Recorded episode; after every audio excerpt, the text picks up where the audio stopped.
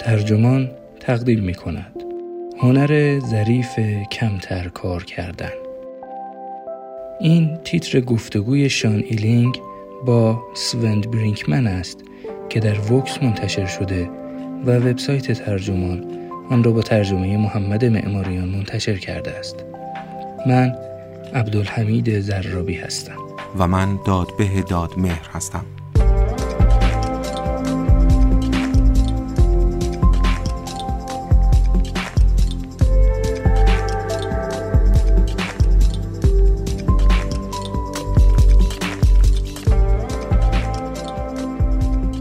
تصویری که زمانه ما از آدم موفق ساخته است، کسی است که صبح تا شب کار می کند تا پول در بیاورد و بعد از آن پول را خرج کالاهای پرزرق و برق و سفرهای ماجراجویانه کند و دوباره بیشتر کار کند تا بیشتر پول در بیاورد تا بیشتر خرج کند.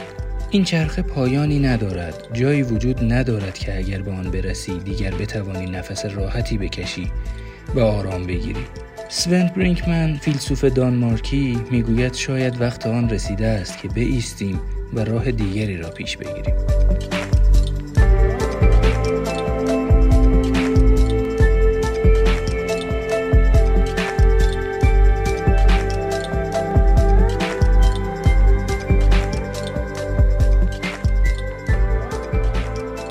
مشخصه زندگی مدرن آن است که همیشه سر خط باشی، همواره بکوشی حد اکثر تجربه ممکن را در حد اقل زمان ممکن بگنجانی، ولی جایی میرسد که این تعقیب دیوانه‌وار نتیجه معکوس میدهد.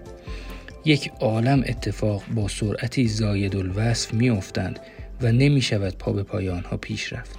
کتاب جدید فیلسوف دانمارکی سوند برینکمن، لذت دست کشیدن، توصیه مفیدی دارد. دست بکش. سعی نکن همه کار بکنی و عوضش کارهای کمتری بکن. در حقیقت گاهی بهتر است که عقب بمانی که از همانجا که هستی لذت ببری. فقط هم برینکمن نیست که نگران شادی ماست. چگونه هیچ کاری نکنیم به قلم جنی اودل، استاد دانشگاه استنفورد، و مینیمالیسم دیجیتال به قلم کال نیوپورت، استاد علوم رایانه دانشگاه جورجتاون هم که بهار امسال منتشر شدند، پادزهرهای دیجیتال و معنوی را عرضه می‌کنند. ولی برینکمن سالهاست که از منظر فلسفی این بحث را کاویده است. لذت دست کشیدن، سومین اثر او در سگانه‌ای که در این باب نوشته است، میگوید شاید دقیقاً محتاج خودداری باشیم. نسخه پیاده شده و کمی ویراسته گفتگویم با برینکمن در ادامه می‌آید.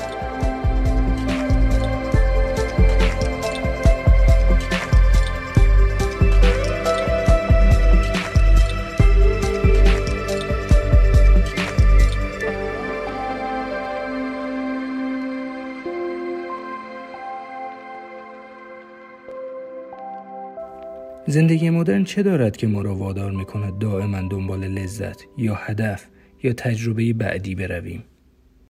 به نظرم باید از زاویه فرهنگ مصرف زده به این مخمسه نگاه کنیم. فرهنگی که خودمون برای خودمون ساختیم. فرهنگمون نیازمند اینه که مدام بیشتر بخوایم، مدام بیشتر بخریم و مدام کارهای بیشتری بکنیم. امروز رضایت دست کمی از رذیلت نداره. چون یعنی به اون چه دارید راضی هستید و لذا دائما دنبال چیز بعدی نمیرید. مثلا امروزه زیاد از توسعه فردی حرف میزنیم. در واقع از یک عمر یادگیری و توانایی توسعه مداوم شایستگی هامون. ولی اینم به نظرم بخشی از همون چرخه معیوبیه که بیشتر بخواه، چیزهای جدید بخواه و همیشه احساس کن نیاز داری کاراتو متفاوت یا بهتر انجام بدی. شما سکولاریزاسیون رو هم یک قطعه از این پازل میدانید؟ چرا؟ خب این ایده که در زندگی دنبال رستگاری در حیات واپسین نیستیم، طبیعتاً به این باور منجر میشه که باید هرچه رو میارزه همین جا و همین حالا کسب کنیم. چون فقط همین یک زندگی رو داریم و بس. لذا سعی میکنیم هرچه رو میشه در این زندگی بگنجونیم. و اگه از چیزی توی این زندگی دست بکشیم، نوعی ناکامی وجودی شمرده میشه. چون هر چرا که میشد تجربه نکردی یا هر قدر که میشد سفر نرفتی یا تا جایی که میشد رابطه رمانتیک نداشتی، پس ناکام موندی.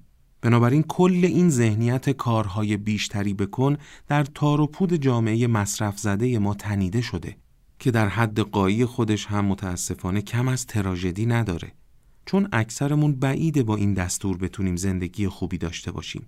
و چرا این مسئله به ویژه گریبانگیر ثروتمندترین ملت هاست؟ پاسخ کوتاه سوالتون اینه که ما در ثروتمندترین ملت ها در واقع فرصت های بیشتری داریم. به طبع امکان های بیشتری داریم که همه امیالمون رو محقق کنیم.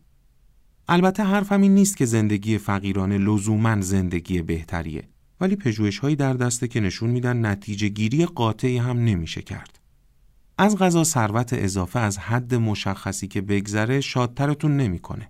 پس وقتی به اون حد رسیدید دلیلی نداره که دیوانه‌وار دنبال پول بیشتر برید. ولی اگه دست و پا بزنید که غذایی پیدا کنید یا جای مناسبی که بخوابید، بعید مسئله‌تون زیاد بودن گزینه‌ها باشه. لذا این مسئله واقعاً مال جامعه‌های ممتازه، جایی که مردم آماج رگباری از گزینه‌ها و وسوسه‌ها هستند. خب دست کشیدن دقیقاً چه لذتی دارد؟ با کارهای کمتری کردن چه چیزی عایدمان می‌شود؟ ببینید، شانس اون رو پیدا می‌کنیم که درگیر فعالیت‌ها و تجربه‌هایی بشیم که عمق و معنای وجودی بیشتری دارن. اگه با این ذهنیت زندگی کنیم که چیزی از دستمون خواهد رفت، مدام نگرانیم که شاید چیز بهتری در انتظارمون باشه و ناچار باید از اون چه که اکنون انجام میدیم بگذریم تا چیزی بهتر و بیشتر به چنگمون بیاد. و خب به این ترتیب هر چیز وسیله‌ای میشه برای چیز بعدی. الف رو انجام میدم نه چون ذاتاً معنادار و مهمه، بلکه برای رسیدن به ب، چون شاید ب بهتر باشه. و لذا سراغ ب میرم که اونم موقتیه، چون اون چه واقعاً میخوام رسیدن به پ. و به همین ترتیب این داستان ادامه داره. بسیاری از مردم اینطور توی زندگیشون پیش میرن. امکان داره شما بگید تنها دلیل اینطور زندگی کردنتون اینه که میخواید چیزهای بیشتری تجربه کنید. اگه اینطور زندگی کنیم چشممون رو بر این واقعیت بستیم که برخی چیزها به ذات ارزشمند و معنا دارن، فقط ارزش ابزاری ندارن. فقط برای رسیدن به چیز دیگه‌ای نیستن، بلکه فی نفسه ارزشمندن. وقتی از لذت دست کشیدن حرف میزنم منظورم حقیقتاً همینه. آیا معنی همه این حرفها این است که قربانی رونق اقتصادمان شده ایم؟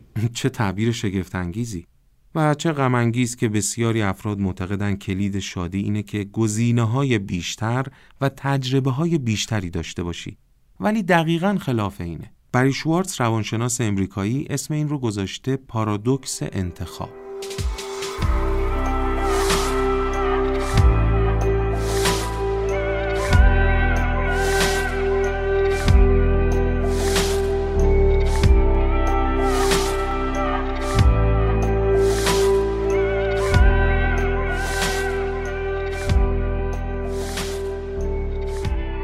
آیا به نظر شما کتابتان دفاعی از به اصطلاح ذهن آگاهی است یا حداقل فراخوانی برای آنکه جدی‌تر در حال حاضر زندگی کنیم؟ بله، همینطوره.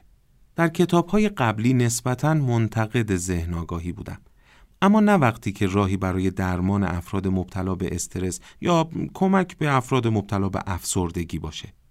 گمان می‌کنم ذهن آگاهی از جهات متعدد ابزار مفیدیه، ولی به نظرم یه جور چسب زخم هم هست. موقتاً مفیده، اما در دراز مدت فقط علائم بیماری رو برطرف میکنه به جای اینکه ریشه مشکل رو درمان کنه. مثلا من در دانمارک زندگی میکنم و اینجا رایجه که آموزگاران و مربیان ذهن آگاهی به کارکنان کمک کنن تا اختلالهای مرتبط با استرس پیدا نکنن. ولی بهتر نیست پیش از هر چیز خودمون رو چنان سامان بدیم که ابتدا به ساکن دچار استرس نشیم؟ به گمانم فقط دلواپسی که وجود داره اینه که با تمرکز بر ابزارهایی مثل ذهن آگاهی با خطری مواجهیم. اونم چیزی نیست جز فردی سازی مسئله. در حالی که فقط زمانی میتونیم مشکل رو حقیقتاً حل کنیم که دست به کار تنظیم و تعدیل دست جمعی رویه های زندگیمون شیم. در چنین محیطی چه توصیه‌ای برای بقیه دارید تا به سکون برسند؟ بدیهی است که نمیشود از کسی خواست فرهنگی را که در آن به سر میبرد زیر و رو کند. لذا اکثر افراد به ناچار باید راه خودشان را در یک دنیای ضرورتاً پرآشوب پیدا کنند. سوال خوبیه و به همین دلیله که چیزی مثل ذهن آگاهی هم بخشی از پاسخ در سطح فردیه. ولی فکر میکنم ضروریه که کماکان تلاش کنیم کاری در سطح دست جمعی تر هم بکنیم. با این حال میخوام بگم باید تک به تک مراقب باشیم که در اون چه دامنگیرمون میشه خودمون رو مقصر ندونیم. چون اون چیزها به واقع نتیجه ماجراهایی در سطوح کلیتر و فراگیرترن.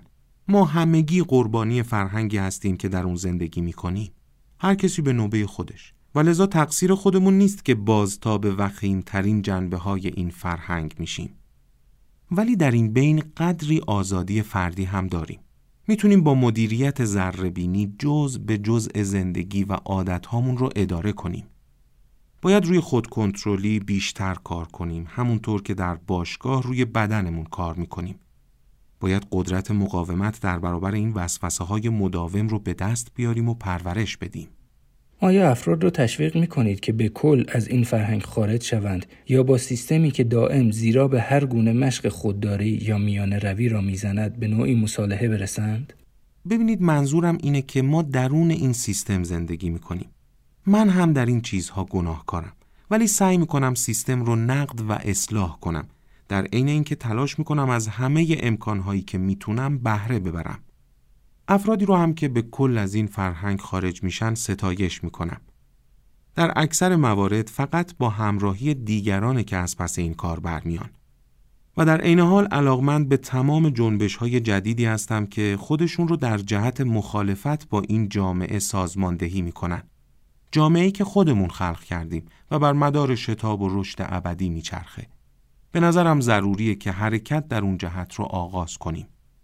ولی تردیدی نیست که این کار بسیار دشواره و انتخاب اکثر افراد اینه که سعی کنند و بهترین بهره رو درون سیستمی که داریم ببرن. آیا گام‌های عینی و عملی یا ساده‌ای هم هست که افراد بتوانند بردارند تا حداقل در مسیری قرار گیرند که کمی بیشتر دست بکشند؟ در واقع من توی کتاب قبلیم به اسم محکم بایست، مقاومت در برابر حجمه خود بهسازی، در این باره نوشتم و توضیح دادم. سعی کردم توصیه ها و نصیحت های متعارف رو برعکس کنم. یعنی به جای تمرکز بر چیزهای مثبت، افراد رو تشویق میکنم به چیزهای منفی تمرکز کنن. چون ما باید بتونیم به جای اینکه تمام ایام شاد و مثبتگرا باشیم، درباره مسائلی که وجود دارن حرف بزنیم. باید مشکل رو ببینیم تا بلکه شانس اصلاحش رو داشته باشیم. همچنین فکر میکنم چیزایی مثل رمان خوندن یا غرق گذشته بودن میتونن واقعا مفید باشن. هدف اینه آیینی برای زندگی داشته باشی، عادتها و روتینهایی پرورش بدی که ساده تر بتونی تمرکز کنی و از این همه سر و صدای مزاحم و حواس پرتی دست بکشی. هنر باستانی مطالعه، غرق مطالعه شدن، بسیار منضبط کننده است. از جهتی قدری شبیه ذهن آگاهیه، فقط با این تفاوت که بر چیز دیگری تمرکز میکنی. توی ذهن آگاهی به نوعی میشه گفت هرچه رو در تو و پیرامونت رخ میده ثبت و ضبط میکنی. ولی وقتی کتابی میخونیم همین کار رو به شیوهی متفاوت مشق میکنیم. بسیاری افراد توان این که چند ساعت بشینن و کتابی بخونن و از دست دادن. دائم حواسشون پرت میشه و میخوان گوشیهای هوشمندشون رو چک کنن. من هم این کار رو میکنم، اما تمرین و مشق این عادات گام‌های کوچیکی هستند که میشه برداریم تا یاد بگیریم درون اون فرهنگی زندگی کنیم که دائما ما رو به میلیون‌ها جهت مختلف میکشونه.